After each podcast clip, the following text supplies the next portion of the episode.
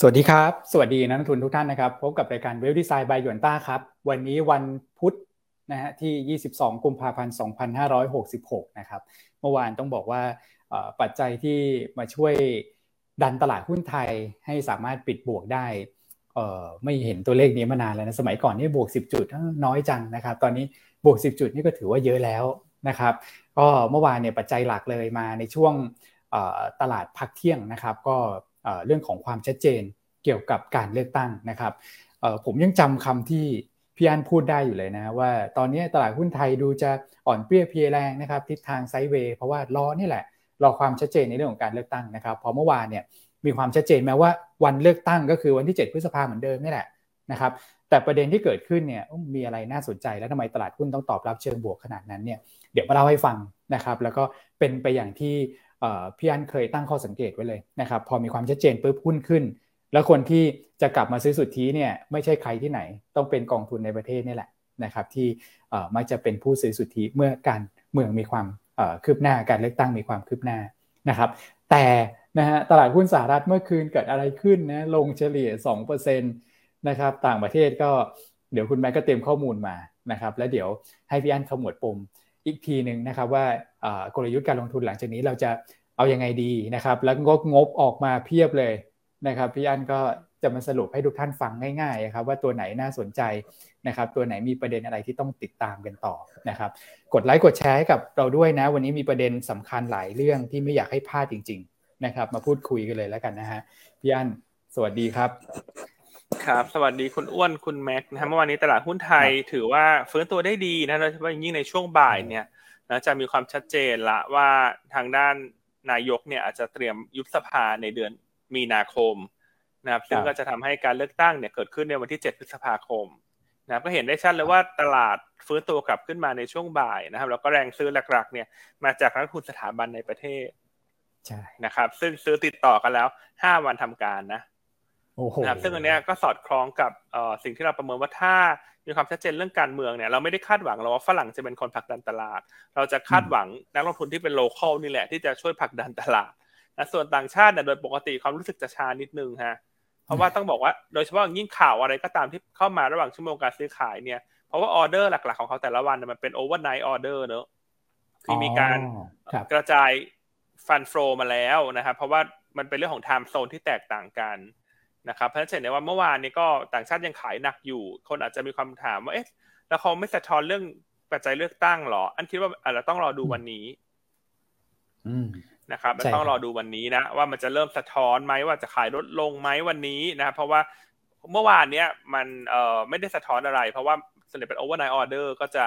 ไม่ได้กลับทิศกลับทางแล้วออกได้เร็ว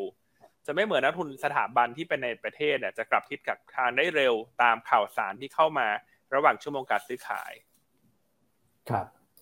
นะครับ ก็เลยเห็นแรงซื้อของกองทุนที่ค่อนข้างเยอะเมื่อวานนี้นะครับ แต่อย่างไรก็ตามตลาดหุ้นสหรัฐเมื่อคืนนี้เหมือนจะไม่เป็นใจให้กับตลาดหุ้นไทยสักเท่าไหร่เลย ใช่ไหมครับเอ่อก็ปรับตัวลงประมาณสองเปอร์เซ็นต์นะ แต่ว่ามันก็มีปัจจัยที่เป็นปัจจัยเฉพาะตัวที่เดี๋ยววันนี้เรามาคุยกันนะครับ แต่ตลาดหุ้นไทยควรที่จะเคลื่อนไหว ฉีกออกจากคนอื่นได้ เช่น แม้ว่าเอเชียเช้านี้จะเปิดมาลงประมาณหนึ่งเปอร์เซ็นเซนต์ถ้าลงเราก็อาจจะลงไม่เยอะ เพราะว่ามันจะเริ่มเห็นแรงซื้อสู้เข้ามาบ้าง เพราะมีปัจจัยการเมืองที่คืบหน้านะครับอ่าก็แชร์ประมาณนี้ก่อนเนอะว่าวันนี้เราอาจจะเคลื่อนไหวเฉพาะตัว แต่คงไม่ได้ดีถึงขนาดบวกสวนได้ แต่การปรับตัวลงอาจจะไม่ได้เยอะนะครับ แล้วถ้าลงแรง error ระหว่างวันมีโอกาสที่จะ rebound ได้นะครับ ส่วนตัวดูโฮมนะ พูดเรื่องงบนิดนึงงบเมื่อคืนนี้ ดีกว่าคาดคือเอราวัณนะครับ ตัวของดูโฮมก็ออกมา inline นะนะครับ ก็ bottom line ขาดทุน แต่ถ้าไม่รวมค่าใช้จ่ายเสียหายเรื่องของน้ำท่วมกำไรปกติก็ยังเป็นบวกอยู่ แต่สิ่งที่น่าสนใจก็คืออนักลงทุนก็รองบออกนี่แหละสำหรับดูโฮมนะครับ ว่างบที่ออกจะเป็น bottom คนก็จะรอซื้อ เมื่องบออกนะเป็นลักษณะ buy on fact ไม่ใช่ขายตกใจเมื่องบออกทั้งที่หุ้นลงมารองบแล้วว่างบไม่ดี ครับผมนะครับก็แชร์ประมาณนี้เห็นพี่ท่านหนึ่งถามเข้ามาใน Facebook พอดีนะครับ โอเคอะเกริ่นประมาณนี้ก่อนเช้านี้เดี๋ยวให้คุณแม็กมาทักทายบ้างครับ วันนี้ประเด็นเยอะเลยนะสำหรับตัวเลขฝั่งสหรัฐเมื่อคืนนี้ แล้วก็แล้วเรามาคุยกันเรื่องของ ยูเครนรัสเซียด้วยนะ ช่วงนี้ก็เริ่มมีบทบาทอีกครั้งหนึ่ง ทั้งคุณไบเดนมาแล้วก็ต่อด้วยคุณปูตินเมื่อคืนนี้นะฮะเดี๋ยวมาคุยกันเรื่องเรื่องราวต่างๆ เช้านี้ ครับผมได้ครับก็สวัสดีพี่อันพี่อ้วนนะครับ สวัสดีนักลงทุนทุกท่านด้วยนะครับ ก็ถือว่ามองมองได้สองแบบนะครับ ตอนนี้ตลาดหุ้นไทยนะครับถ้ามองแบบลบเนี่ยก็ต้องเรียกว่าจะขึ้นก็กลายเป็นมีปัจจัยลบเข้ามาใช่ไหมครับ แต่ถ้ามองบวกเนี่ย คือทั้งโลกเนี่ยลบนะ แต่เราอาจจะลบไม่เท่า นะครับ แล้วแต่มุมมองแล้วกันนะครับ ช่วงนี้ อืม แต่ก็ถือว่า โอเคแหละ ผมคิดว่าโดยรวมแล้วยังดูดีกว่า ตลาดตลาดเพื่อนบ้านเราก็ถือว่าโอเคแล้ว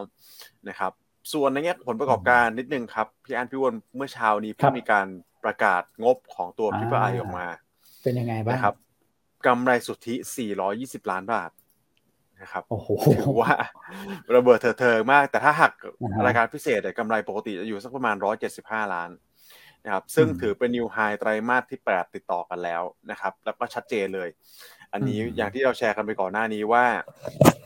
จะมันจะเกิด divergence เกิดขึ้นในกลุ่มโลจิสติกในกลุ่มพวก freight forwarder ด้วยกันเองเนี่ยนะครับ air freight จะค่อนข้างเด่น เพราะฉะนั้นอันนี้ก็ชัดเจนแล้วแหละนะครับว่าใครมีสัดส่วน sea freight เยอะสัดส่วนการ transport เยอะจะไม่ค่อยเด่น แต่ว่า air freight เนี่ยมาแล้วนะครับ ต้องเรียกว่ามาต่อเนื่องแล้วก็ น่าจะเห็นแนวโน้มทิศทางที่เป็นโดดเด่นอยู่นะสำหรับตัวของ Air Freight ในช่วงของปี 66 ที่เหลือนี้ด้วยนะครับ มี Passenger Flight เปิดมากขึ้นนะครับ มีตัวของ GSA ตัวแทนสายการบินที่ให้ดำเนินงานเปิดสายบิน เปิดเส้นทางบินมากขึ้นเนี่ย ก็จะเป็นบวกอย่างเงี้ยนะครับ ตัววอลุ่มก็จะเพิ่มขึ้นเป็นต้นไปนะครับ อันนี้ก็แชร์กันนิดนึงแล้วกันสำหรับตัว e a r n i n g ที่เพิ่งรายงานสดๆร้อนๆเลยนะครับ ครับ โอเคนะฮะเดี๋ยวเราค่อยมาเจาะกันแต่ละตัวแต่ละตัวอีกรอบหนึ่งนะครับ คราวนี้ไปดูภาพเมื่อวานนะครับ ก็จะพบว่ากลุ่มที่เคลื่อนไหวเด่นเนี่ยจริงๆก็กลับมาเป็นโดเมสิกเพย์นะเพราะว่าการเลือกตั้งพอมีความชัดเจนเนี่ยเมื่อวานกลุ่มค้าปลีกก็ฟื้นตัวกลับขึ้นมานะครับโอสถสภาก็ฟื้นนะครับ ประเด็นก็คือเอ๊ะวันก่อนลงไปทำไมนะคุณแม็กเนาะใช่ครับฟื้นขึ้นหมดเลยครับผมนะค่อนข้างเด่นเลย ครับผม โอเคครับ ก็เดี๋ยวไปสู่ภาพรวมตลาดกันสั้น ๆ นะครับ เมื่อวานนี้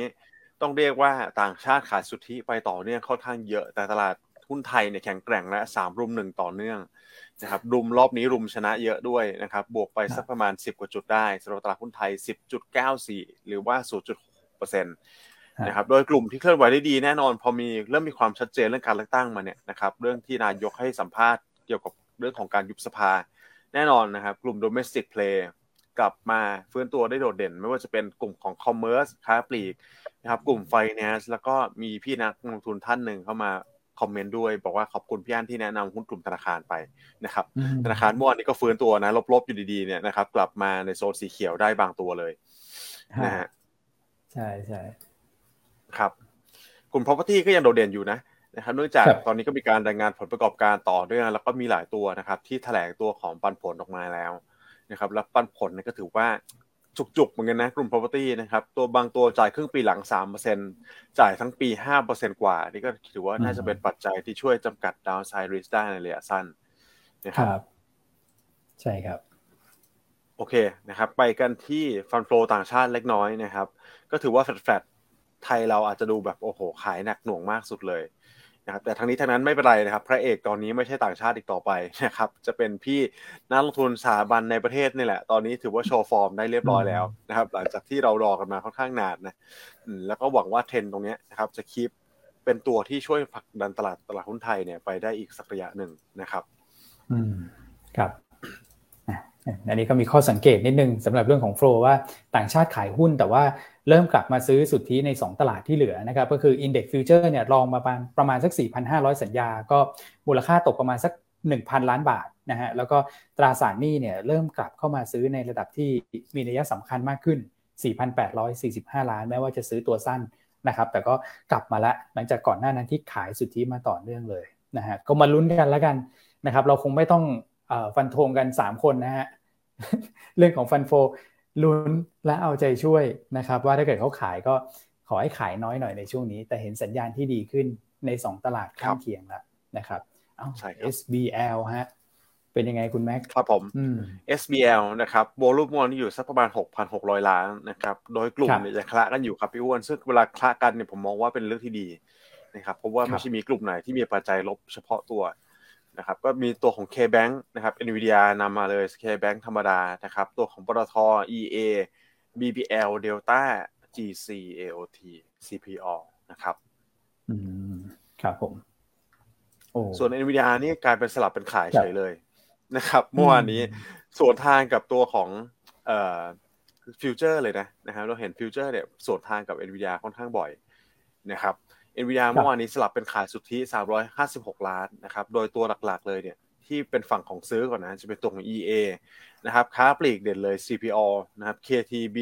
SCC แล้วก็บ้านปู ส่วนฝั่งขายเนี่ยจะเป็นกลุ่มหุ้นตัวใหญ่นั้นเลยนะครับ top top market cap KBank Advance นะครับตัวของปตท GC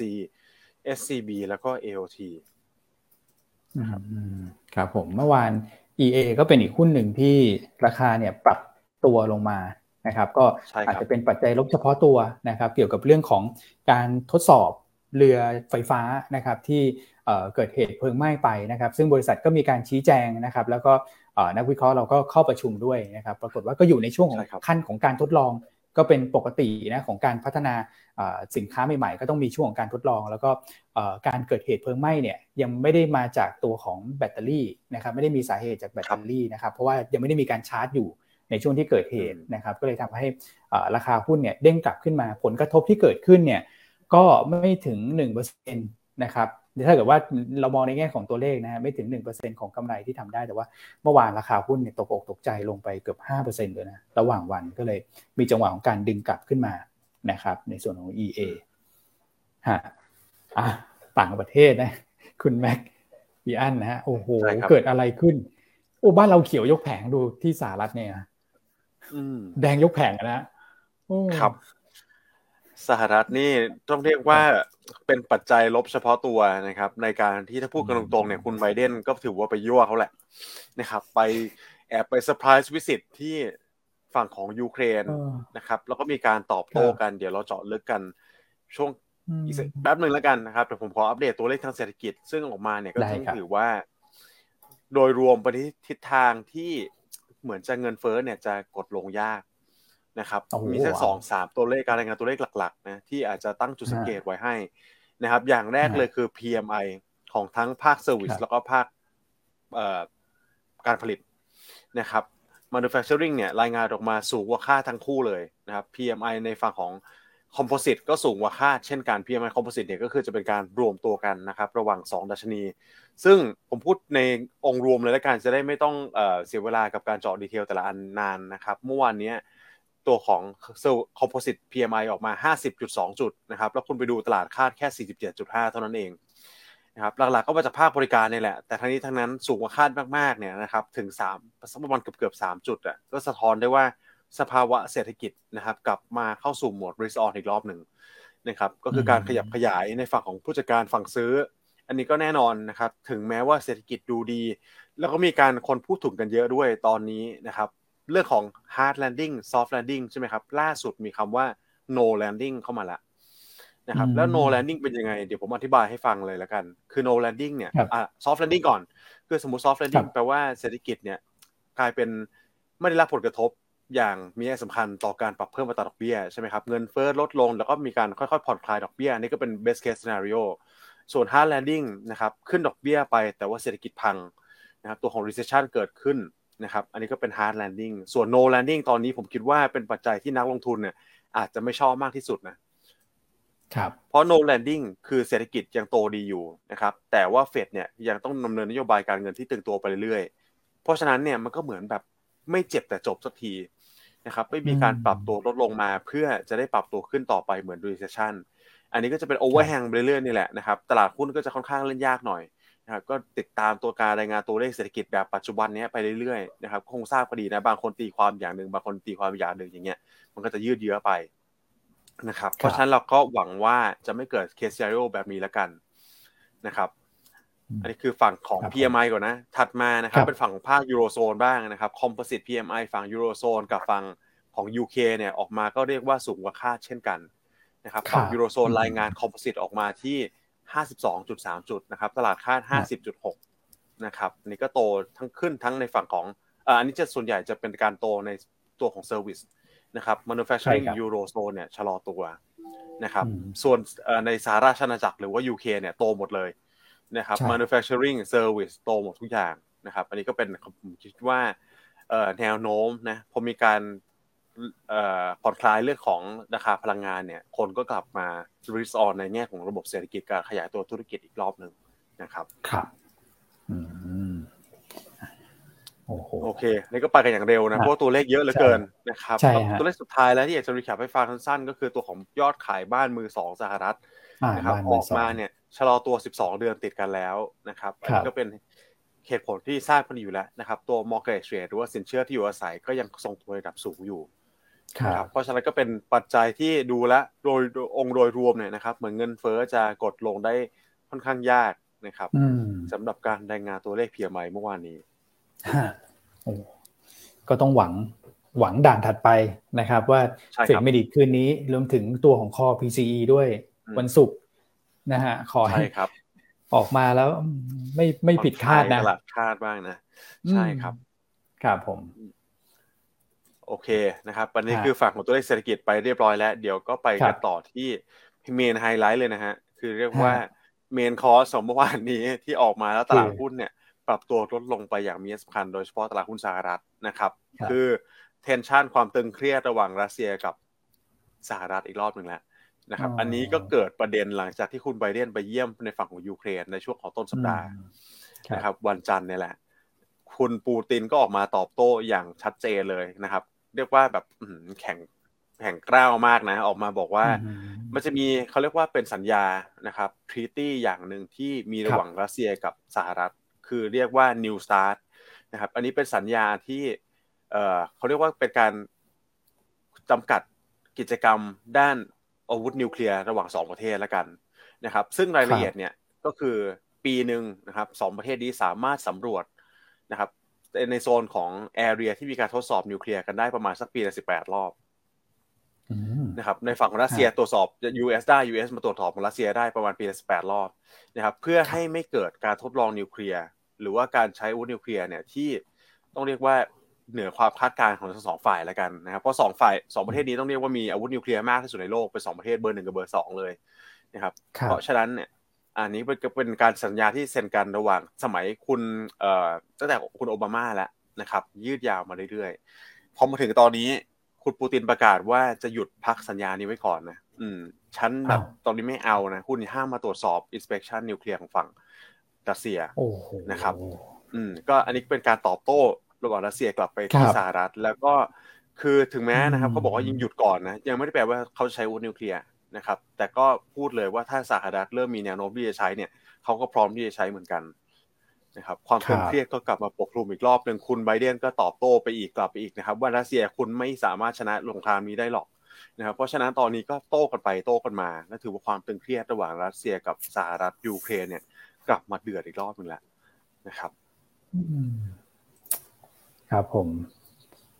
อันนี้ก็เป็นสาเหตุเลยทำไมตลาดหุ้นสหรัฐถึงลงไปแดงหนักขนาดนี้นะครับ ดาวโจนส์ลบไป 2.1% S&P 2%แล้วก็ตัวของ NASDAQ เนี่ยลงไปถึง 2.5%เลยทีเดียวครับยาพิวนใช่ครับก็กับตังเคก็กลับมาอีกครั้งนะ แล้วก็ดูจะ เป็นเป็นทิศทางที่มันหนักข้อมากขึ้นนะครับ ใช่ไหมครับ เพราะว่ามีทั้งเรื่องบอลลูนนะถูกไหมบอลลูนบอลลูนผ่านไปแล้วก็คุณไบเดนก็ไปเยือนยูเครนใช่ไหมครับ เมื่อวานนี้คุณปูตินก็ออกมาสวนหมัดกับนะฮะแล้วล่าสุดเมื่อคืนนี้เนี่ยทางด้านทำเนียบขาวของสหรัฐก็มีการประกาศว่าจะเตรียมขึ้นแบ็กรีสบริษัทจีนเพิ่มเติมนะครับที่เกี่ยวข้องกับการไป support รัสเซีย โอ้ ครับนะครับ คืออันนี้เนี่ยเออดูเหมือนว่าตอนนี้สหรัฐพยายามที่จะให้ประชาชนทั่วโลกเข้าใจว่าจีน support รัสเซียนะ อืมนะครับ คืออันที่หนึ่งเนี่ยออกมากล่าวหาประเทศจีนก่อน อันที่สองการที่จะไปแบนบริษัทเอกชนจีนเนี่ย มันก็ดูเหมือนเป็นการตีความไกลๆนะ ว่าจีน support แน่นอนนะ นึกออกมะซึ่งอันนี้มันเป็นสงครามหน้าสื่อที่สาระถนัดมากเลย ในการยุแยงให้คนตีกัน แล้วตัวเองสวมบทบาทพระเอกเสมอ คือไม่ว่าใครทำอะไรก็ตามฉันถูกตลอด คุณผิดแล้วเวลาคุณผิดเนี่ยจะใช้สื่อในมือในการโจมตี อืมครับนะครับอันนั้นเมื่อวานนี้ก็สะท้อนให้เห็นว่าความตึงเครียดมันคงไม่ได้จืดจางลงหรือเบาบางลงแหละนะครับ หลังจากสงครามยูเครนจะครบปีหนึ่งในวันที่24กุมภาพันธ์ นอกจากนั้นนะตลาดก็จะตีความไปในทิศทางสองแง่สองงามนะคุณแม็ก เพราะว่าหลังจากคุณปูตินออกมาพูดมีรายงานข่าวเข้ามาว่าคุณสีจิ้นผิงเนี่ย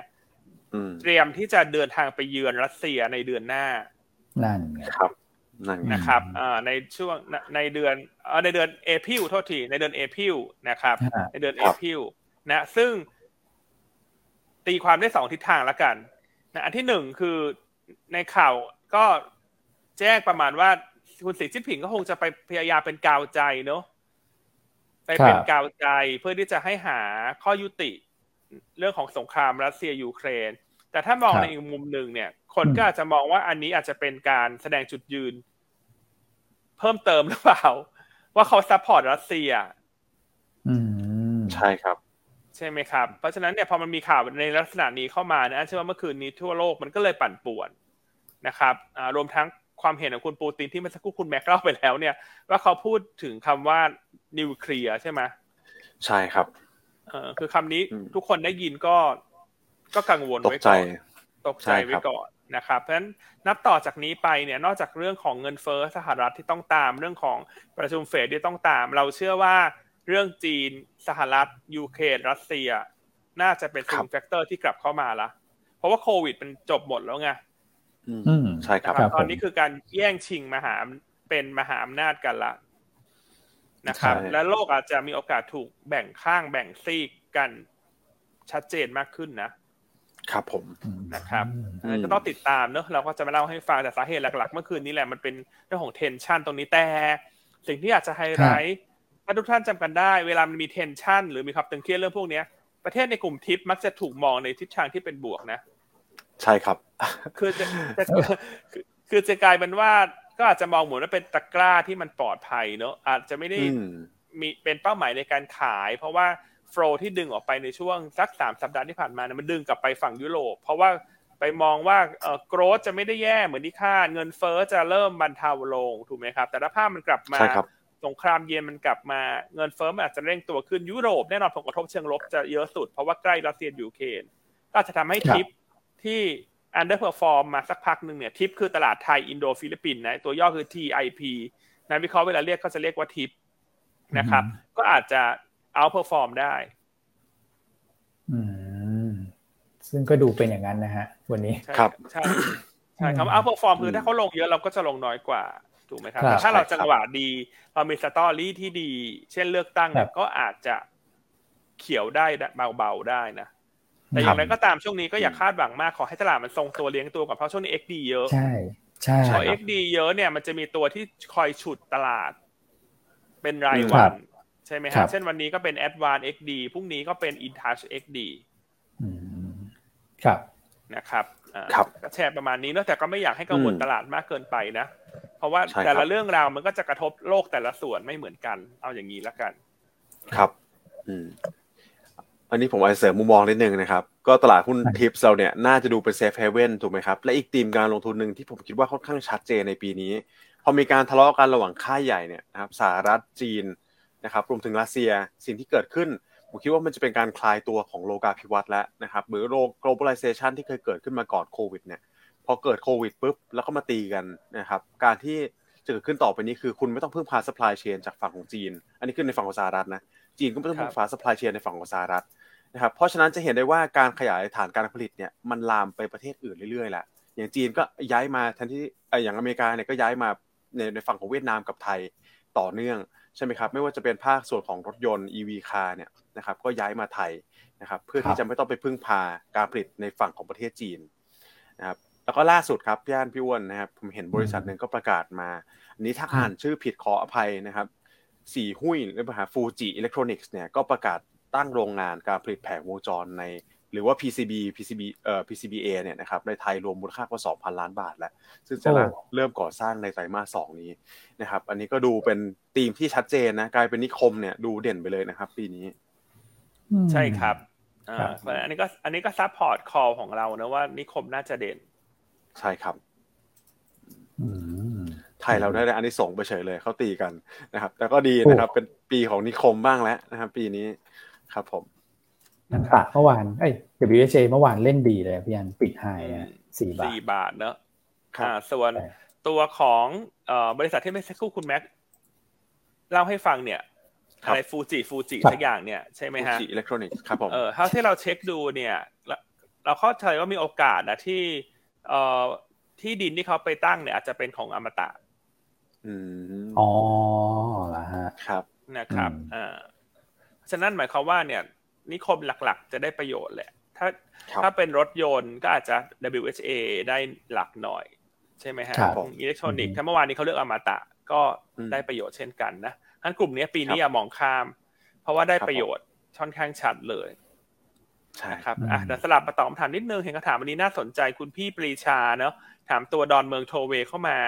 อันเข้าไปดูในเว็บตลาดหลักทรัพย์ให้แล้วใช่นะครับเขาปันผลสองก้อน ก้อนที่หนึ่งเนี่ยคือปันผลระหว่างการจากกำไรสะสม หุ้นละ 38 สตางค์จากขึ้น XD วันที่ 7 มีนาคมนะครับส่วนปันผลอีกก้อนหนึ่งเนี่ยเป็นปันผลของผลประกอบการใช่ไหมครับครึ่งประกอบการปี 65นะฮะอันนั้นอันนั้น 50 สตางค์จะ XD วันที่ 2 พฤษภาคมครับนะครับอะก็คุณ พี่เข้าใจถูกแล้วครับอ่าเนอะอันนี้ก็ดูในเว็บตลาดนะคุณอ้วนต้องเข้าไปที่ข่าวนะฮะครับมีแจ้งปันผลระหว่างการอันหนึ่งใช่ไหมฮะใช่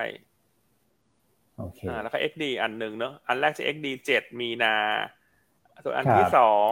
อ่าก็จะ XD วันที่สองพฤษภาฮะสองพฤษภาอีกก้อนหนึ่งเอ มีสองก้อนเลยฮะ อันนี้ ใช่ใช่สิบตันนะครับ อืม อันนี้ก็พูดตามข้อมูล ข้อมูลล่าสุดของที่เขาแจ้งตลาดนะฮะแต่ถ้าบริษัทเขามีการแก้ไขเข้ามาแล้วก็ต้องดูในเว็บตลาดด้วยนะ แต่อันนี้ที่อันนี้คือพี่เข้าใจถูกแล้วที่เขาแจ้งเข้ามาแบบนี้จริงๆอ๋อครับผมไหมฮะใช่ใช่ใช่ครับ ใช่ครับอ่าครับผมโอเคเพราะว่าอันนึงจ่ายจากกำไรสะสม อืมถูกครับพี่อันใช่ครับ กลับมาที่ไหนฮะถูกนะ กลับมาที่สหรัฐนะฮะ มี ประเด็นอะไรเพิ่มไหมฮะ คุณแม็กเมื่อวานนี้ ครับก็สำหรับสหรัฐผมคิดว่าเป็นการที่บริษัทจดทะเบียนเนี่ยเริ่มมีการประกาศออกมาคัดคนเรื่อยๆแล้วนะครับล่าสุด McKinsey & Co นะครับหรือว่าตัวของกลุ่ม consult ขนาดใหญ่ของชั้นนำของโลกเลยเนี่ย top three Big Three ของโลกเนี่ยนะครับก็ประกาศ cut คนเพิ่มสองพันแหละเพราะฉะนั้นอันนี้ผมคิดว่ามันเริ่มลามมาแล้วนะครับจากกลุ่ม tech ครับเข้าไปสู่ภาค service บ้างแล้วนะครับ แล้วก็อย่างที่พี่นักลงทุนท่านหนึ่งแชร์เข้ามาเนี่ยอาจจะเป็นช่วงของการ d ด n นิ่งลีฟใช่ไหมครับพี่อันอาจจะต้องรอสักอ่าอาจจะต้องรอสักสองสามเดือนนะครับ ถึงจะมีการรีเฟล็กเข้าไปในส่วนของอัตราการว่างงานแล้วก็ภาคการจ้างงานนะครับ ซึ่งเป็นซายที่ผมคิดว่าเป็นพัฒนาการที่ถึงแม้ว่าอาจจะดูไม่ดีต่อเศรษฐกิจนะแต่ก็น่าจะดูดีต่อเงินเฟ้อในระยะกลางถึงยาวนะครับนะครับโอเคอะนอกจากเมื่อวานนี้ตลาดหุ้นสหรัฐจะลงเพ ราะว่าดอลลาร์แข็งถูกไหมดอลลาร์แข็งอ่าโอกาสที่ยิวจะขึ้นต่อ เพราะว่าเฟดอาจจะขึ้นดอกเบี้ยอีกสักสามครั้ง ครั้งละยี่สิบห้าbasis point นะฮะในเดือนมีนาพฤษภามิถุนาใช่ไหมครับ ก็มีอีกเรื่องหนึ่งเนอะก็คือผลประกอบการของตัว Home Depot เนี่ยออกมาต่ำกว่าคาดการณ์ใช่ครับ แล้วก็ทั้ง Walmart แล้วก็ Home Depot เนี่ยก็ส่งสัญญาณถึงแนวโน้มที่อ่อนแรงในไตรมาสหนึ่ง นะครับ เมื่อคืนนี้เนี่ยหุ้น Home Depot Depot เนี่ยลงไปถึงเจ็ดเปอร์เซ็นต์ครับนะครับเอ่อแล้วก็ถ้าดูองค์ประกอบของ index ตัวดาวโจนส์เนี่ยดาวโจนส์นี่ลงไปหกร้อยถูกไหมหกร้อยจุดนะฮะประมาณสองเปอร์เซ็นต์ก็เป็น Home Depot สักประมาณเกือบเกือบหนึ่งในสามเพราะ Home Depot เนี่ยลงไปเจ็ดเปอร์เซ็นต์ลงประมาณร้อยกว่าจุดส่งผลต่อ index ประมาณร้อยกว่าจุดก็สาเหตุหลักๆเลยเนี่ยเพราะว่างบที่ออกมาต่ำกว่าคาด การ guidance ที่ สะท้อนถึงแนวโน้มไตรมาสหนึ่งที่อ่อนแรง ก็ยังมีอีกตัวเลขหนึ่งที่ออกมาเป็นเซอร์ไพรส์เชิงลบ คือตัวเลขยอดขายต่อสาขา หรือท่านหรือที่นักวิเคราะห์มักจะพูดกันว่า SSSG นะครับ same store sale growth นะฮะก็ตัวเลขที่รายงานออกมาของ Home Depot เนี่ยตัว same store sale growth เนี่ยติดลบเป็นครั้งแรกในรอบ 12 ปีเลย อืม ครับ นะครับอันนี้ก็สะท้อนให้เห็นว่า e a r n i n g ปีนี้อาจจะมีดาวไซด์เพราะว่าโดยปกติธุรกิจค้าปลีกเนี่ยการเติบโตของประมาณการกำไรคนก็จะดูจาก same store sale growth นี่แหละ ครับนะครับเพราะฉะนั้นดังนั้นเมื่อคืนนี้ดาวโจนหลัก ๆ ก็ลงมาก็เกิดจากกลุ่มค้าปลีกที่ที่อ่อนแรงลงมาด้วย เพราะภาพมันจะต่างกับค้าปลีกไทยนะต้องเรียนอย่างนี้ที่ยกมาพูดให้ฟังเพราะว่าค้าปลีกไทยเนี่ย ตั้งแต่ไตรมาสหนึ่งจะเป็นช่วงของการเทคออฟของกำไรขึ้นไปนะ คือเราไม่เราไม่ได้เหี่ยวตามเขานะ เราจะดีกว่าเขา เพราะว่าถ้าทุกทุกท่านไปดูงบไตรมาสหนึ่งของค้าปลีกไทยไตรมาสหนึ่งปีก่อนฐานกำไรมันต่ำนะ เพราะมันเป็นช่วงโควิดจำได้ไหมครับ เพราะฉะนั้นค้าปลีกไทยเนี่ยเราคาดหวังได้เลยฮะว่ากำไรจะโต year on year อย่างน้อยก็คือไตรมาสหนึ่งไตรมาสสองปีนี้ ครับนะครับ รวมทั้งแรงหนุนของภาคท่องเที่ยวที่กลับมาเนี่ยก็จะเป็นตัวช่วยหนุน เพราะฉะนั้นเราอยู่ใน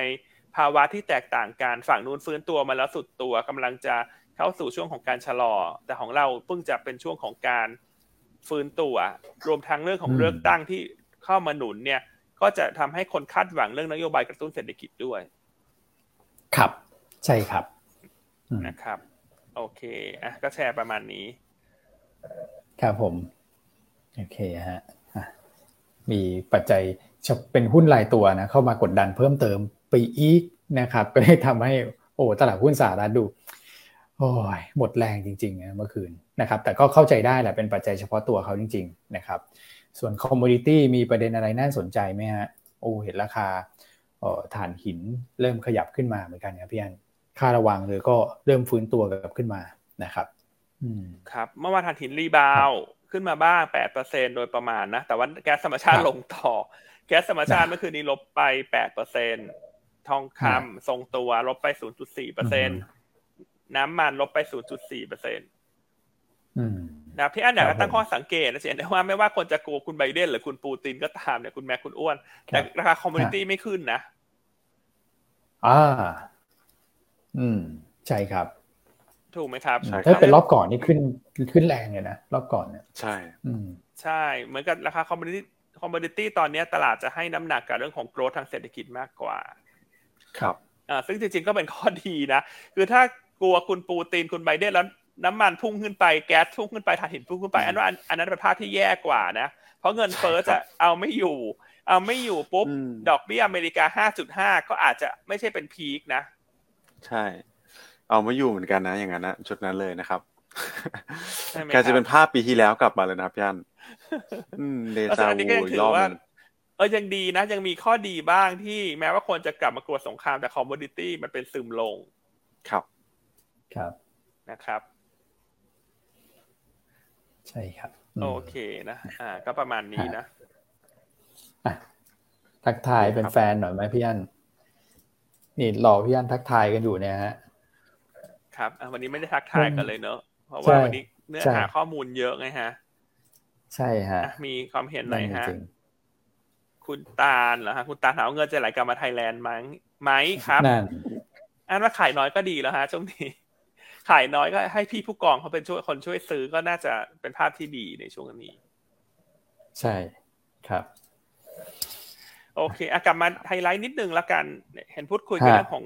fund flow ต่างชาติเนื่องจากช่วงดอลลาร์ก็ค่อยๆเร่งขึ้นไปนะแต่คืนนี้คงเห็นแล้วแหละว่าดอลลาร์จะอ่อนต่อหรือจะแข็งต่อ เพราะว่า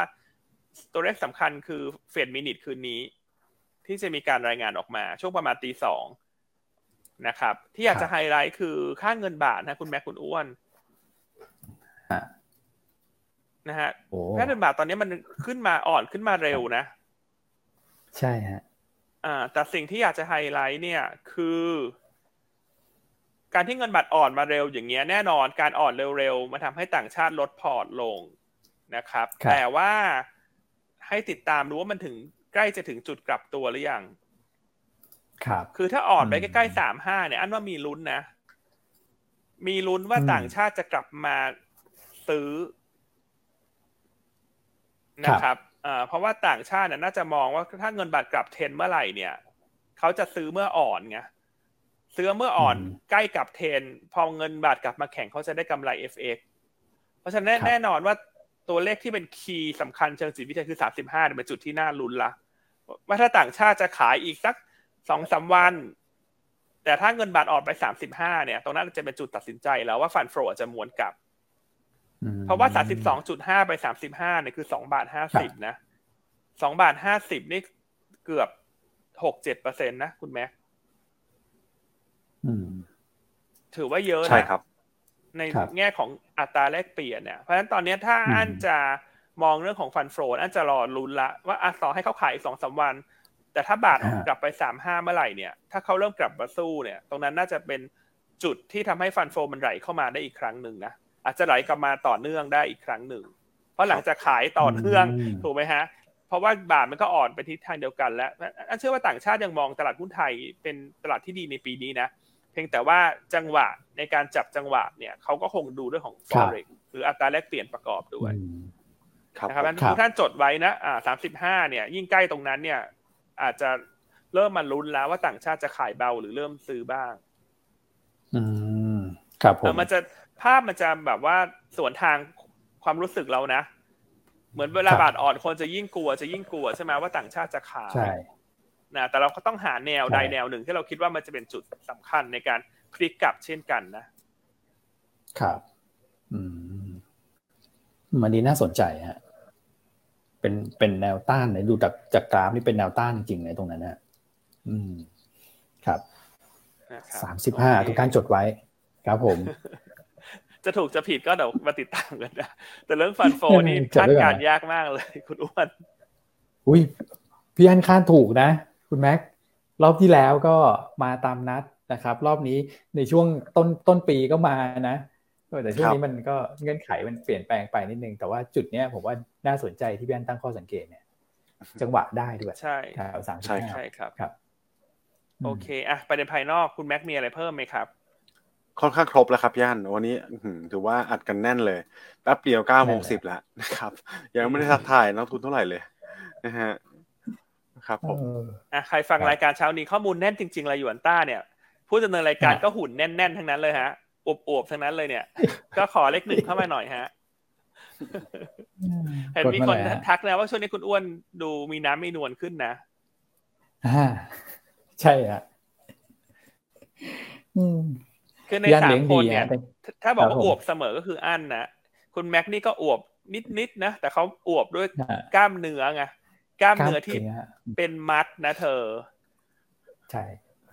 เอ่อส่วนคุณอ้วนนี่ก็อาจจะผอมไปนิดนึงนะ แต่ช่วงนี้ก็เริ่มแบบมีน้ำมีนวลขึ้นมานิดนึงเรื่องแต่เข้าออฟฟิศฮะพี่อันเลี้ยงดีฮะพออยู่ออฟฟิศกับพี่อันเนี่ยนะน้ำหนักมันค่อยๆไต่ระดับขึ้นมานะครับอะโอเคต่างประเทศครบแล้วเนอะเนื้อหาแน่นๆเนอะวันนี้เราเราได้คำศัพท์ใหม่จากคุณแม็กคือ no landing นะฮะ no landing ใช่ครับแต่ที่อันไม่ชอบสุดเลยนะ ที่คุณแม็กพูดมาเนี่ย no landing นี่อันไม่ชอบเลยนะถ้าในแง่ของคนที่เป็นนักลงทุนเนี่ยคำนี้อันว่าเป็นอะไรที่แบบ ฟังแล้วแบบโอ้ยงี้ตลาดฉันก็จะเขียวๆอย่างนี้ไปอีกเรื่อยๆไงเพราะมันไม่มีจุดเปลี่ยนสักทีเนอะไอ้คำไอ้ตัว no landing เนี่ยครับ อืมจริงครับในแง่ของนักลงทุนนี่ผมว่าลำบากสุดเลยครับย่านกลับไปเป็นภาพเดิมปีหกห้าเนี่ย ผมว่านักลงทุนเหนื่อยเหมือนกันนะถ้าเป็นภาพนั้นนะครับใช่ไหมครับ คือสู้เศรษฐกิจชะลอไปเลยดีกว่า แล้วจะตามมาด้วยเฟดเริ่มที่จะผ่อนคลายเนอะมันก็จะมีรอบใหม่ แต่นี้รอบรอบใหม่ก็ไม่เกิดนะ ครับ อันนี้คือเหมือนอะไรรู้ไหมฮะ เหมือนเด็กอยู่ในท้องแต่ไม่คลอดสักทีคุณโอ้โหคือปกติต้องสิบเดือนคลอดใช่ไหมฮะนี่บอกว่าสิบสองเดือนก็แล้วยังไม่คลอดสิบสามเดือนแล้วก็ยังไม่คลอดนะเพราะแม่เนี่ย อุ้มอุ้มลูกไว้อึดอัดนะดูอึดอัดฮะ เออท้องท้องท้องเยอะนี่อึดอัด อืม เห็นภาพใช่ไหมครับ ครับใช่ครับอะงั้นกลับมาในประเทศนะวันนี้ประเด็นไฮไลท์กันเมื่อทุกคนมารอฟังคุณอ้วนแล้ววันนี้ท่านผู้ชมสามพันกว่าคนละเพราะทุกคนรู้ว่าวันนี้ยังไงคุณอ้วนต้องพูดเรื่องการเมืองแน่ แน่นอนครับอ่าแต่วันนี้อาจจะหักมุมดีไหมให้คุณแม็กพูดการเมืองแทนได้ไหมโอ้โห ผมไม่คุณได้พูดฮะโอ้อึดอัดนะ ผมนี่โอ้ท้องท้องสองปีเลยนะพี่อันถ้าไม่ได้พูดเนี่ยถ้าคุณอ้วนไม่ได้พูดแบบนี้คุณอ้วนอันว่าขาดใจตายอะใครอยากให้คุณอ้วนพูดการเมืองขอหัวใจเข้ามารัวๆก่อนฮะเพราะไม่งั้นเดี๋ยวอันจะให้คุณอ้วน วันนี้ต้องเข้าสู่ไซเลนต์พีเรียดห้ามพูดนะเดี๋ยวเราจะหาคนช่วยกันเอง โอ้อันนี้หักมุมจริงฮะอ่าถ้าหัวใจไม่ถึงพันดวงวันนี้ก็คุณอ้วนปิดปากไปทุกท่านช่วยหน่อย โอ้ไม่พูดไม่ได้ระหว่างรอหัวใจ ให้คุณแม็กพูดเรื่องงบนิดหนึ่งมาเมื่อคืนนี้มีอะไรดีกว่าคาดเพิ่มเติมมาได้ครับ ก็มีท่านนักทุนท่านหนึ่งถามเข้ามาพอดีเลยไวซ์งบเป็นยังไงนะครับ อันนี้ผมขอตอบแบบเบื้องต้นก่อนนะ เพราะว่า ยังไม่ได้เข้าไปดูรายละเอียดนะครับ แต่จะดูในฝั่งของกำไรสุทธิให้ก่อน ซึ่งเป็นการชะลอตัวติดกัน 2 ไตรมาสแล้วนะครับ170ล้านใน Q2 130ล้าน Q3 แล้วก็ Q4 เนี่ยอยู่ที่96ล้านนะครับ เพราะฉะนั้นถ้าไปเปรียบเทียบวันนี้ผมดูจาก Bloomberg consensus ก่อนนะ จะคาดอยู่สักประมาณ120กว่าล้านนะครับ ออกมา96ล้าน ถ้าไม่มีรายการพิเศษเนี่ยถือว่าต่ำกว่าคาดนะครับ แล้วก็เป็นการ confirm view ด้วยครับพี่อันพิวกันว่าอย่างที่เรามองเนี่ยมันค่อนข้างชัดเจนในกลุ่มของตัวมันเองนะ ขนาดไว้กับ CPI ที่คนเขาเล่นกันมาเป็นคู่เนี่ยนะครับในช่วงของต้นปีที่แล้วนะครับรวมถึงก่อนหน้านี้เนี่ยกลายเป็นตอนนี้มันฉีกออกจากการค่อนข้างชัดเลยนะครับใช่ครับก็ถือว่างบไม่ดีนะนะครับ เอาเอาที่ไม่มีรายการพิเศษนะนะครับ สมมติไม่มีการรายการพิเศษนะครับ โอเค เพิ่มเติมนี่มีรายงานเช้านี้ไหมนะครับ เช้านี้ ไม่น่าจะมีตัวไหนเพิ่มเติมใช่ไหมครับ โอเค เพราะฉะนั้นดีกว่าคาดเนี่ย สรุปก่อนแล้วกันเอราวันทริปไออันนี้ชัดเจนเลยดีกว่าคาดเยอะนะครับครับ แล้วก็สำหรับตัวของตามคาดก็มีศุภาลัยนะ MT เอ่อ MTC นะครับแล้วก็ตัวของศรีนานาพรแต่ต่ำกว่าคาดก็จะเป็นตัว KISS นะครับตัวของ TCAP ดูโฮมนะครับแล้วก็ตัวของไพลอนแต่ดูโฮมเนี่ย พี่ว่าโน้ตไว้นิดหนึ่งใช่ไหมครับตัวว่า buy on track แปลว่าผลประกอบการเนี่ยน่าจะเข้าสู่จุดต่ำสุดไปที่เรียบร้อยแล้ว นะครับ ใช่ใช่ครับผมแต่มาสหนึ่งต้องฟื้นแล้วฮะแล้วก็เออเขาโดนเราต้องบอกว่าโดนแบบเรื่องของน้ำท่วมอุบลราชธานีนะครับเงินประกันเนี่ยจะได้กลับมาประมาณสัก 80%ในช่วงไตรมาสหนึ่งนี่แหละนะฮะเพราะฉะนั้นส่วนที่หายไปที่เป็นเหตุการณ์ที่ไม่ไม่คาดคิดเนี่ยมันก็จะเด้งกลับขึ้นมานะครับแล้วก็มาลุ้นกันนะว่าช็อปดีมีคืนเนี่ยจะช่วยดัน same store sale same same store sale growth ขึ้นได้ไหมแล้วก็บรรยากาศการเลือกตั้งเนี่ย เม็ดเงินกระจายไปท้องถิ่นมากขึ้นในช่วงเดือนมีนา ก็น่าจะช่วยในช่วงปลายไตรมาสหนึ่งเขาได้ด้วยโอ้โหราคาหุ้นเนี่ยต้องบอกว่าลงมาบอททอมจริง ๆ นะฮะราะฉะนั้นก็ bottom out ได้นะ ตัวนี้ใช่ครับเรื่องฟื้นกลับมาด้วยครับนะครับโอเคอะก็เก็บตกรายละเอียดค่อนข้างครบแล้วนะอะหัวใจครบพันดวงแล้วยังฮะ เช้านี้คุณอ้วนช่วยพิจารณาจากสายตาหน่อยฮะ คุณอ้วนว่าถึงให้ถึงไม่ครบฉันก็จะบอกว่าครบนะ เพราะฉันไม่ไหวแล้วใช่ใช่ฉัน ฉันอยากพูดเต็มที่แล้ว ฉันจะอยากจะคลอดลูกเต็มที่แล้วเนี่ย คุณรู้โอ้อะคุณอ้วนฮะฮะเชิญเลยฮะ เชิญเลยฮะวันนี้ยกเวทีให้เป็นเวทีของคุณเลยฮะ เรื่องการเมืองรอมันดีเอารอมันนี้มานานนะครับ ผมว่าก่อนหน้านี้คนก็ยังมีประเด็นว่าเอ๊ะเจ็ดพฤษภาเนี่ย ตกลงจะได้เลือกตั้งหรือเปล่านะหรือว่าจะเลื่อนออกไปสิ่งที่คนกลัวก็คือความไม่ชัดเจนในแง่ของการลงทุนนะครับ เมื่อวานเนี่ยผมว่าเป็นการประชุมคอรมอที่เป็นการเปิดเรื่องของการเลือกตั้งที่ชัดเจนที่สุดแล้วนะครับ ประหนึ่งว่าเมื่อวานเนี่ยยุบสภาเรียบร้อยแล้วนะในมุมมองของผมนะเท่าที่ฟังเนี่ยนะครับก็เมื่อวานเนี่ยนายกก็ให้สัมภาษณ์นะฮะว่า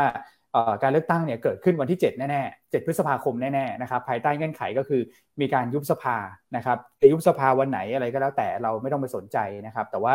ตอนนี้มีความชัดเจนเกิดขึ้นแล้ว ก็คือการเลือกตั้งเนี่ยมาแน่ๆ นะครับ กฎระเบียบต่างๆ ทั้งหมดเนี่ยก็จะแล้วเสร็จภายในเดือนนี้นะครับ แล้วก็มีนิดนึงสิ่งที่อาจจะทำให้เป็นขยักที่เราจะเก่งกำไรกันได้เนี่ย ก็คือเป็นจังหวะในการเก่งกำไรกันเนี่ย นอกจากเรื่องของวันยุบสภาที่จะเก่งกำไรกันได้อีกสักรอบหนึ่งเนี่ยนะครับ ก็คือ วันที่ 3 มีนานะครับสารรัฐมนูญจะวินิจฉัยเรื่องของกฎหมายการแบ่งเขตไอ้ไอ้เรื่องของการแบ่งเขตไม่ใช่กฎหมายการแบ่งเขตเลือกตั้ง ตรงนั้นเนี่ยก็จะทำให้การเลือกตั้งยิ่งมีความชัดเจนมากขึ้นไปอีกนะครับผมก็เลยมองว่าเมื่อวานเนี่ยสิ่งที่เกิดขึ้นตลาดตอบรับเชิงบวกเนี่ยถูกต้องแล้วนะครับเพราะว่าการเลือกตั้งมีความชัดเจนนะฮะประเด็นก็คือเราก็หยิบสถิติมาใช้นะครับสถิติเนี่ยก็เราเคยเล่าภาพนี้ไปหลายครั้งแล้วนะครับว่าหุ้นไทยเนี่ย จะปรับตัวเพิ่มขึ้นได้ดีที่สุดในช่วง 2 สัปดาห์ก่อนเลือกตั้ง แล้วก็ 1 เดือนหลังจากที่เลือกตั้งไปแล้วนะครับก็จะอยู่ที่ประมาณสัก 2 สัปดาห์ก่อนเลือกตั้งเนี่ยคือ 2%และ 1 เดือนหลังเลือกตั้งเนี่ยคือประมาณสัก5%นนะครับถ้าเกิดว่าเราใส่ตัวแปรตรงนี้เข้าไปในเป้าดัชนีเรา 1,720 เนี่ยมันก็มีโอกาสที่จะไปได้ถึง 1,800 จุดนะครับในช่วงที่ประมาณสักเดือนครึ่งที่มีการเลือกตั้ง เพราะฉะนั้นเนี่ยสเดือนข้างหน้า เราก็คาดหวังนะว่า Set Index เนี่ย มีโอกาสที่จะไต่ระดับขึ้นไปนะครับอยู่ในกรอบประมาณสัก 1,750 ถึง 1,800 จุดนะครับส่วนใครจะเป็นคนผลักดันเท่าที่ผมดูสถิตินะครับในช่วงแรกนะฮะนักลงทุนกองทุนในประเทศเนี่ยจะเป็นฝ่ายซื้อสุทธินะครับสเดือนก่อนเลือกตั้งเขาซื้อสุทธิโดยเฉลี่ยประมาณสักหมื่นล้าน ตอนที่มีอีเวนต์เรื่องการเลือกตั้งนะส่วนต่างชาติเนี่ยซื้อซื้อขายขายสลับกันครับเลขเน็ตมาเนี่ยเหลือนิดเดียวเลย แต่ต่างชาติเนี่ยมักจะจัดหนักจัดเต็มในช่วงหลังเลือกตั้ง นะครับ อันนี้คือซีนที่สลับด้านกัน แต่ก็ดีทั้งคู่ฮะไม่ว่าใครจะซื้อก็ดีทั้งคู่นะครับ ก็กองทุนเนี่ยจะเป็นคนที่เล่นขึ้นมาในช่วงแรกแล้วกันนะครับ แล้วก็ต่างชาติมารับไม้ต่ออันนี้คือสถิติในอดีตนะครับ แต่สิ่งที่น่าสนใจก็คือเม็ดเงินรอบนี้ผมว่าสะพัดนะนะเพราะว่างบประมาณในการเลือกตั้งเนี่ยสูงสุดเป็นบวดิการนะครับ 5,900 ล้าน เทียบกับครั้งที่แล้วเนี่ยขึ้นมา 40%เพราะฉะนั้นเม็ดเงินหมุนเวียนในระบบเศรษฐกิจเนี่ยผมเชื่อว่าจะอยู่ประมาณสัก6ถึง7หมื่นล้าน อันนี้สำคัญนะ 0.3ถึง0.4%ของ GDP พี่อั้นเราต้องการพอดี เพราะ GDP เราเพิ่งชะลอไป เนี่ยอ๋อคือคุณว่าต้องการเม็ดเงินสะพัดใช่ไหมฮะฮะคือสะพัดนี่คือแจกเงินก่อนก่อนโหวตเหรอ มันคืออย่างนี้ฮะ คือเม็ดเงินที่เขาใช้ในการจัดการเลือกตั้งเนี่ย อย่างเอาสมผมยกตัวอย่างนะเอ่อครั้งที่แล้วเนี่ยเขาใช้คนประจำหน่วยห้าคนเอง แต่ตอนนี้เขาใช้เก้าคน อย่างเงี้ยการจ้างงานชั่วคราวมันจะเกิดนะพี่อั้นอ่าโอเคโอเคแซวเล่นแซวเล่น เออนะครับ ก็ผมคิดว่าตรงนี้ช่วยเรื่องของเศรษฐกิจได้นะครับ แล้วก็ช่วยบรรยากาศการลงทุนได้นะฮะแล้วก็ชุดหุ้นที่เกี่ยวข้องกับการเลือกตั้งเนี่ยก็ดูน่าสนใจนะครับไม่ว่าจะเป็นกลุ่มโดเมสิกเพย์ธนาคารพาณิชย์ ค้าปลีก อสังหาเครื่องดื่มไฟแนนซ์รับเหมาในตารางเหล่านั้นเนี่ยก็จะกลับมาเด่น นะครับถ้าเกิดให้คัดเป็นชุดหุ้นเนี่ย CPO Macro BJC KBank BBL SCB CBG สวัสด์อย่างเงี้ยเป็นต้นนะครับก็จะเป็นหุ้นที่เชื่อมโยงกับดูสิฮะนโยบายทุกพักก็เป็นเรื่องของภาพใหญ่ก็จะหนุนโดเมสิกโดยภาพรวม ส่วนอันนี้เลือกกันตามใจชอบนะนะครับหุ้นที่เชื่อมโยงกับพรรคการเมืองนะครับก็เอามาฉายรอบหนึ่งนะฮะเพราะว่าอันนี้เรารวบรวมจากโซเชียลมีเดียแล้วก็สังเกตพฤติกรรมในช่วง 2 เดือนที่ผ่านมา พอมีความเลือกความคืบหน้าเรื่องของการเลือกตั้งเนี่ย หุ้นชุดเหล่านี้ก็มักจะเคลื่อนไหวแบบมีสีสัน แต่ก็ไม่ใช่ทุกตัวนะครับออย่างรอบนี้เราจะเห็นว่าโอ้โหกลุ่มนี้ฮะ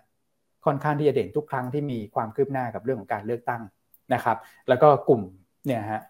กลุ่มใจไทยก็มาเหมือนกันนะครับ แล้วก็รวมถึงกลุ่ม Family ที่พี่อันตั้งข้อสังเกต อันนี้ก็คึกคักในผมวงกลมไว้นะครับ เป็นการสังเกตพฤติกรรมรอบนี้ครับผม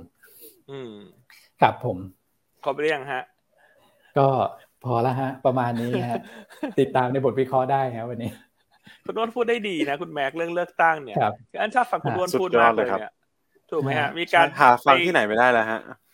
ใช่ มีการไปเก็บสถิติด้วยนะว่าเออเราก็ฟันจะเป็นคนซื้อก่อนหลังจากเลือกตั้งเสร็จ ต่างชาติถึงจะมาซื้ออะไรอย่างเงี้ย มันฟังแล้วมันได้ไอเดียนะถูกไหมครับใช่ฮะเพราะการเมืองเชื่อมโยงกับหุ้นนี่ต้องโยนต้าเท่านั้นนะฮะ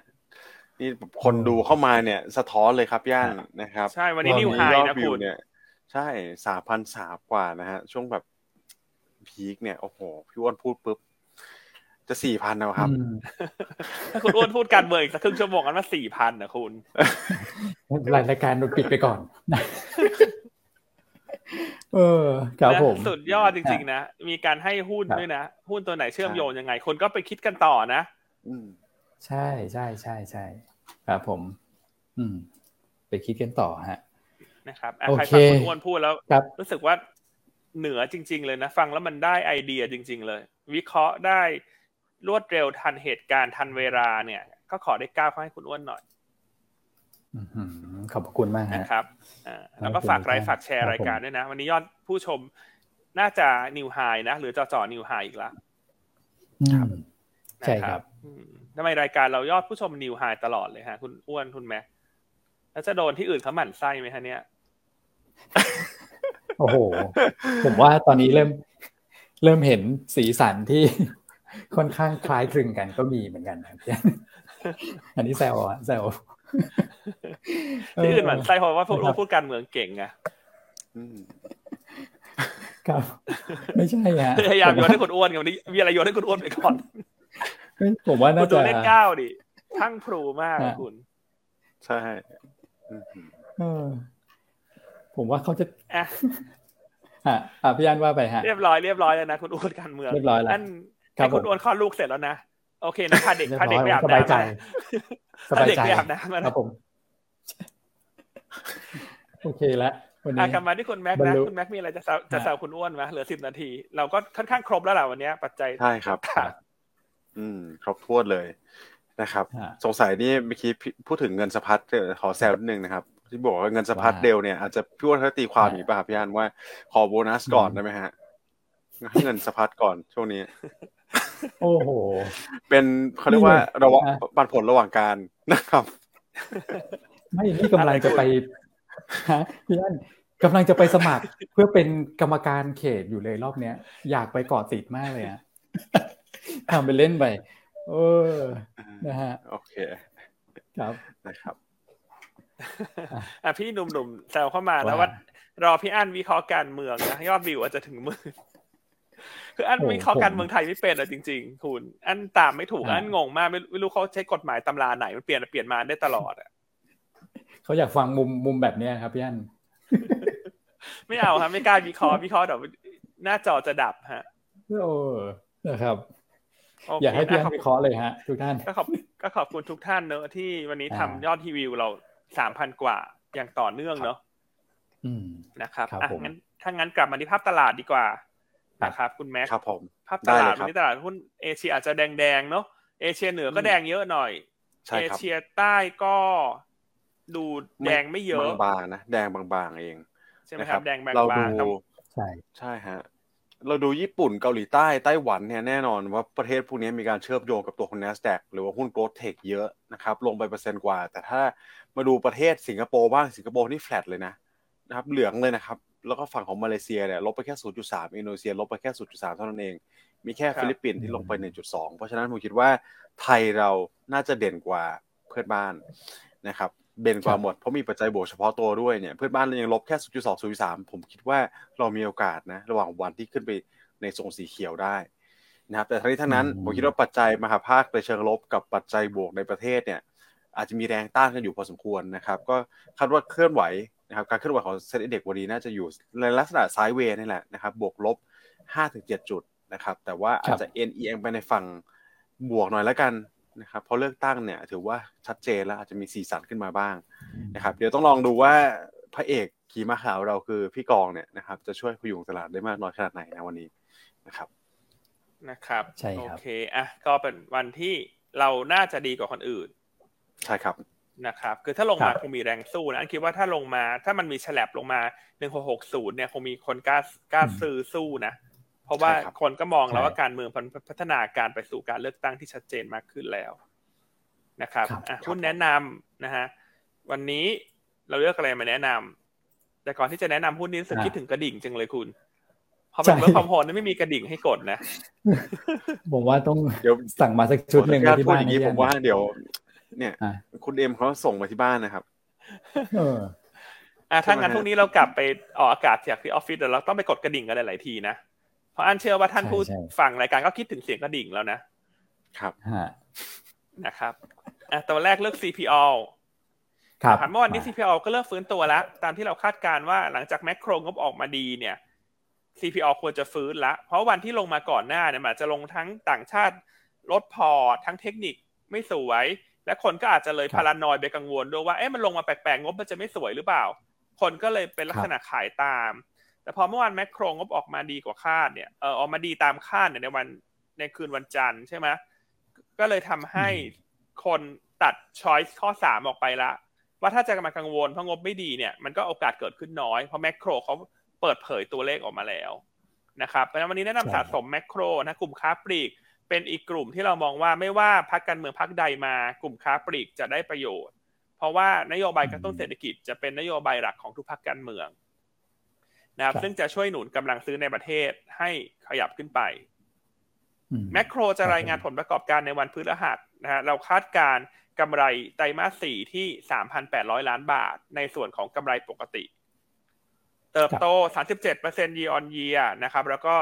2% quarter on quarter ครับผมนะฮะส่วนปี 66 เนี่ย คาดกำไรเติบโต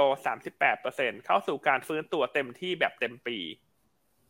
ประเมินกำไรที่17,000ล้านบาท ครับนะครับเพราะฉะนั้นแนะนำสะสมแมคโครเออสะสม CPO โทษที ตัวที่หนึ่งนะ CPO นะ ตัวที่สองแนะนำ K-Bank นะฮะก็เมื่อวานนี้เราเห็นแล้วว่าราคาหุ้นฟื้นตัวขึ้นมาจากหางยาวๆ เนี่ย มันน่าจะเป็นภาพการฟื้นตัวแบบเทคนิคอลรีบาวที่ดีละกลุ่มแบงก์เริ่มประกาศเงินปันผลละจำได้ไหมครับว่าตีมสัปดาห์นี้ที่เราคอลกันตั้งแต่สัปดาห์ที่แล้วว่ากลุ่มแบงก์สัปดาห์นี้จะมีประเด็นเฉพาะตัวคือเรื่องปันผล ซึ่งตอนนี้ประกาศมาแล้วคือ T-cap ที่เป็น holding ใช่ไหมทิสโก้เมื่อคืนก็ปันออกปันผลออกมาแล้ว ไม่ทำให้ผิดหวังด้วยนะทิสโก้ประกาศปันผลหุ้นละเจ็ดบาทเจ็ดสิบห้าสตางค์ดีเวเดนยิวเจ็ดเปอร์เซ็นตนะครับนั้น KBANK SC B BBL KTB กำลังจะประกาศปันผลตามมาสำหรับ KBANK เราคาดการณ์เงินปันผลครึ่งปีหลังของปีหกห้านะครับหุ้นละสามบาทห้าสิบสตางค์ดีเวเดนยิวสองจุดห้าเปอร์เซ็นต์ นะครับแล้วเรื่องของการเลือกตั้งเนี่ย น่าจะช่วยผลักดันเศรษฐกิจ และเป็นบวกต่อยอดสินเชื่อของกลุ่มธนาคาร ครับนะครับอะตัวที่สามตัวที่สามนี้จะเป็นตัวไซส์กลางหน่อยที่เราคิดว่าอาจจะได้ประโยชน์ในสามทิศทางฮะยังไงนะครับ ทิศทางที่หนึ่งคาดกำไรไตรมาสสี่นิวไฮนะครับเป็นตัว STI แนวต้านหกบาทแปดสิบสตางค์ ครับนะฮะแนวต้านหนึ่งแนวต้านหกบาทแปดสิบนะฮะประเด็นที่หนึ่งคือกำไรน่าจะนิวไฮประเด็นที่สองความคืบหน้าเลือกตั้ง น่าจะทำให้นักลงทุนคิดถึงหุ้นที่เป็น Family Name Big Name นะครับ ซึ่ง STI เนี่ยก็เป็นหุ้นในกลุ่มของคุณเจริญเนอะ UV ใช่ไหมมี UV มี BJC มี STI AWC เนอะใช่ฮะ นะครับ อันที่สองคือได้ประโยชน์เชิงเซดิเมนต์จากความคืบหน้าของปัจจัยการเมือง ข้อที่สามสิ่งที่เราอยากจะให้ติดตามใน STI ก็คือ การรุกเข้าสู่ธุรกิจให้คำปรึกษาด้านสังคมและสิ่งแวดล้อม หรือที่เรียกกันว่า ESG ข้อดีของธุรกิจนี้คือเป็นธุรกิจที่ค่อนข้างใหม่ในประเทศไทย เพราะฉะนั้นคนที่มีความเชี่ยวชาญจะมีไม่เยอะ ดังนั้นสิ่งดีที่จะตามมาคือจะเป็นธุรกิจที่อัตรากำไรสูง เพราะเป็นเหมือนบลูโอเชียนชื่อเหมือนร้านซูชิที่เมกาบางนาเลยคุณอ่าใช่เนอะไหมฮะคืออะไรที่เป็นของใหม่คนทำยังไม่เยอะต้องใช้ความเชี่ยวชาญเฉพาะทาง จะเป็นธุรกิจที่อัตรากำไรดี จะแตกต่างจากธุรกิจที่ใครๆก็ทำอันนั้นเป็นเรดโอเชียนนะครับเพราะนั้นไม่ว่าจะเป็น STI เองก็ตามทีม G เองก็ตามกำลังจะเติบโตจากธุรกิจที่เป็น Blue Ocean ครับ นะครับอัตรากำไรดีนะครับมีการเติบโตได้อีกมากคู่แข่งน้อยราย ซึ่งตรงนี้เนี่ยเราประเมินว่าอาจจะทำให้หุ้นมีการ re-rating ในเชิง valuation คือจากเดิมที่คุณอ้วนประเมิน STI เนี่ยให้ PE ไว้สักประมาณ 18 เท่า ถูกไหมครับครับพี่อันเพราะว่าค่อนข้าง conservative อยู่ราคาเป้าหมายเราก็อยู่ที่ 6 บาทต้นๆ แต่ถ้ามองภาพของการเติบโตว่าจะมาจาก ESG เนี่ย เราก็มีโอกาสที่จะเห็นการ re-rating ในเชิง valuation ได้ ประเมินเบื้องต้นบนประมาณการกำไรปัจจุบัน ถ้า PE 25 เท่า จะเทียบเท่าราคาเป้าหมาย7บาท25ใช่ครับมันข้อที่สามสำหรับตัว STI อันมองว่าหนึ่งธุรกิจใหม่ที่กำลังจะรุกเข้าสู่ การเติบโตเนี่ยจะเป็นธุรกิจที่มีอัตรากำไรดี จะเห็นการ re-rating นะฮะเราให้ติดตามนะฮะว่าตอนนี้กลุ่มที่เป็น consult เนี่ย คือในปีที่ผ่านมาเนี่ย เราเห็นภาพชัดเจนว่า tech consult มีการ consolidate กัน หรือการควบรวมกิจการกัน ไม่ว่าจะเป็น Bluebik Beryl 8ไปซื้อคนนู้นคนนี้ อันคิดว่าธุรกิจที่เป็น consult แบบ STI หรือทีม G ภาพน่าจะไม่แตกต่างกันนะครับ น่าจะมีการรวมกันเพื่อที่จะมีขนาดใหญ่มากขึ้นนะครับ สร้างความได้เปรียบในการรับงานนะ ซึ่งประเด็นนี้ต้องติดตามนะครับว่าถ้ามีเรื่องของ M&A เนี่ย ก็จะเป็นตัวช่วยหนุนตัว STI ให้มีอัพไซต์ต่อประมาณการกำไรขึ้นไปอีก ครับนะครับเพราะฉะนั้นด้วยสามเหตุผลตรงนี้ก็เลยแนะนำเก่งกำไร STI แนวต้าน6บาท80สตางค์แล้วก็7บาท40สตางค์ถ้าผ่าน6บาท80ได้ดูน่าสนใจอะพี่อันครับผมนะครับคุณอ้วนมีเสริมไหมฮะจริงๆ STI นี่คุณอ้วนน่าจะพูดดีพูดได้ดีกว่าอันเยอะ เพราะว่าเป็นผู้เชี่ยวชาญ ผมว่าวันนี้พี่อันพูดชัดเลยฮะเพราะว่าในเชิง valuation เนี่ยเห็นด้วยเลยครับ มีโอกาสที่จะ relating ขึ้นไปนะฮะแล้วก็แน่นอนครับว่าเทรดที่ราคาตอนแรกเนี่ยคือราคาเขาขึ้นไปเยอะนะแล้ว valuation ต้องบอกว่าโอ้ตอนนั้นดูว่าก็ไม่ไม่ไม่ได้ถูกนะ แต่ว่าพอมาอยู่ที่จุดตรงนี้เนี่ยแล้วมาพี่อันมาแมทกับเรื่อง ESG เนี่ยผมว่าราคานี้ถือว่าถูกมากนะครับ แล้วข้อสังเกตของผมก็คือว่า กลุ่ม UV เขาก็เพิ่งเพิ่มสัดส่วนการถือหุ้นจาก 26 เป็น 38%นะครับรบซึ่งพฤติกรรมนี้ก็เคยเกิดขึ้นในช่วงก่อนเข้าตลาดนะฮะแล้วเขาก็ไปเทคลูกที่ชื่อ AEC เข้ามานะครับแล้วก็ทำให้กำไรโตเป็น 100%เลยคราวนี้เขาเพิ่มสัดส่วนอีกแล้วนะครับผมก็เลยคิดว่าสิ่งที่พี่อันตั้งข้อสังเกตตรงนี้เรื่อง M&A เนี่ยมีความเป็นไปได้สูงเหมือนกันนะจากการสังเกตพฤติกรรมในอดีตนะครับครับคือสรุปครับผม ไม่รู้หรืออันไม่ไม่รู้ว่าอันหรืออ้วนสังเกตนะแต่จริงอันเฉลยให้ว่าจริงๆคุณอ้วนอะสังเกตแล้วมาเล่าให้อันฟังโอ้แต่สิ่งที่พี่อันตั้งข้อสังเกตแต่ละเรื่องเนี่ยครับแต่ละประเด็นดูน่าสนใจครับผมนะครับโอเคอะตัวสุดท้ายให้คุณแม็กบ้างแล้วกันฮะ คุณแม็กทางเทคนิค วันนี้คุณแชมป์เลือกตัวไหนนะครับ ได้ครับ ก็พี่แชมป์เลือกตัวของ s f l e x มานะครับ Starflex นี่ก็คาดว่าผลประกอบการในช่วงไตรมาสสี่เนี่ยอัตรากำไรขั้นต้นจะเริ่มพิกอัพแล้วด้วยนะครับก็เป็นหนึ่งในหุ้นทีม anti commodity นะครับก็คาดกำไรปกติที่สี่เออสักประมาณสามสิบล้านนะครับโตโตขึ้นทั้ง Q on Q แล้วก็ Year on Year ด้วยนะครับสำหรับทางเทคนิคนะครับพี่แชมป์ให้แนวต้านไว้ที่สามบาทเจ็ดสิบแปดสตางค์นะครับส่วนราคาปิดเมื่อวานนี้อยู่ที่3บาท68แล้วก็ stop loss หากต่ำกว่า3บาท50นะครับ ก็เป็นอีกตัวนึงนะที่ break out เส้น 200 วันมาได้เนี่ยค่อนข้างสวยเลยนะครับอ่าใช่เผลอแป๊บเดียวขึ้นมา ดูดีเหมือนกันนะ กราฟดูดีเลยฮะเงียบๆนะเงียบๆปางเงียบๆนะครับตัวของ S Flex ใช่อันนี้ย่องเงียบไหมฮะ เหมือนย่องเงียบไปซื้อกระเป๋าตามร้านหรูไหมฮะใครอะคุณแม็กอะ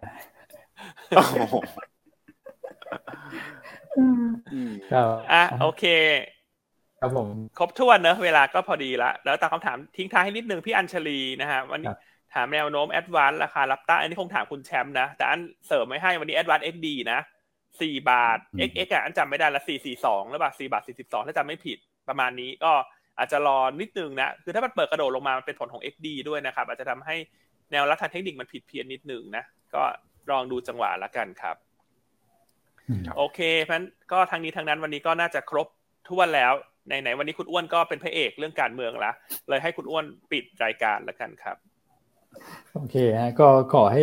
เป็นวันที่ดีของนักลงทุนทุกท่านนะครับ ว่าเราก็คือบางทีก็ลบสวนภูมิภาคมาหลายวันแล้วนะครับ ตอนนี้ก็มีความชัดเจนในหลาย ๆ เรื่องนะซึ่งผมคิดว่าคงจะช่วยหักล้างปัจจัยภายในประเทศที่เหลืออยู่ได้โดยเฉพาะเรื่องผลประกอบการที่อาจจะแหมไม่ค่อยเป็นดั่งใจนะครับ แต่การเมืองเริ่มมีความชัดเจนแล้วนะครับ ก็ขอให้เป็นวันที่ดีของทุกท่านนะครับ และเดี๋ยวพรุ่งนี้ พบกันใหม่กับกระดิ่งกุ้งกิ้งสไตล์หกหลบซิ่วที่ออฟฟิศวันนี้ลาไปพร้อมกันเลยครับ สวัสดีครับ สวัสดีครับ สวัสดีครับ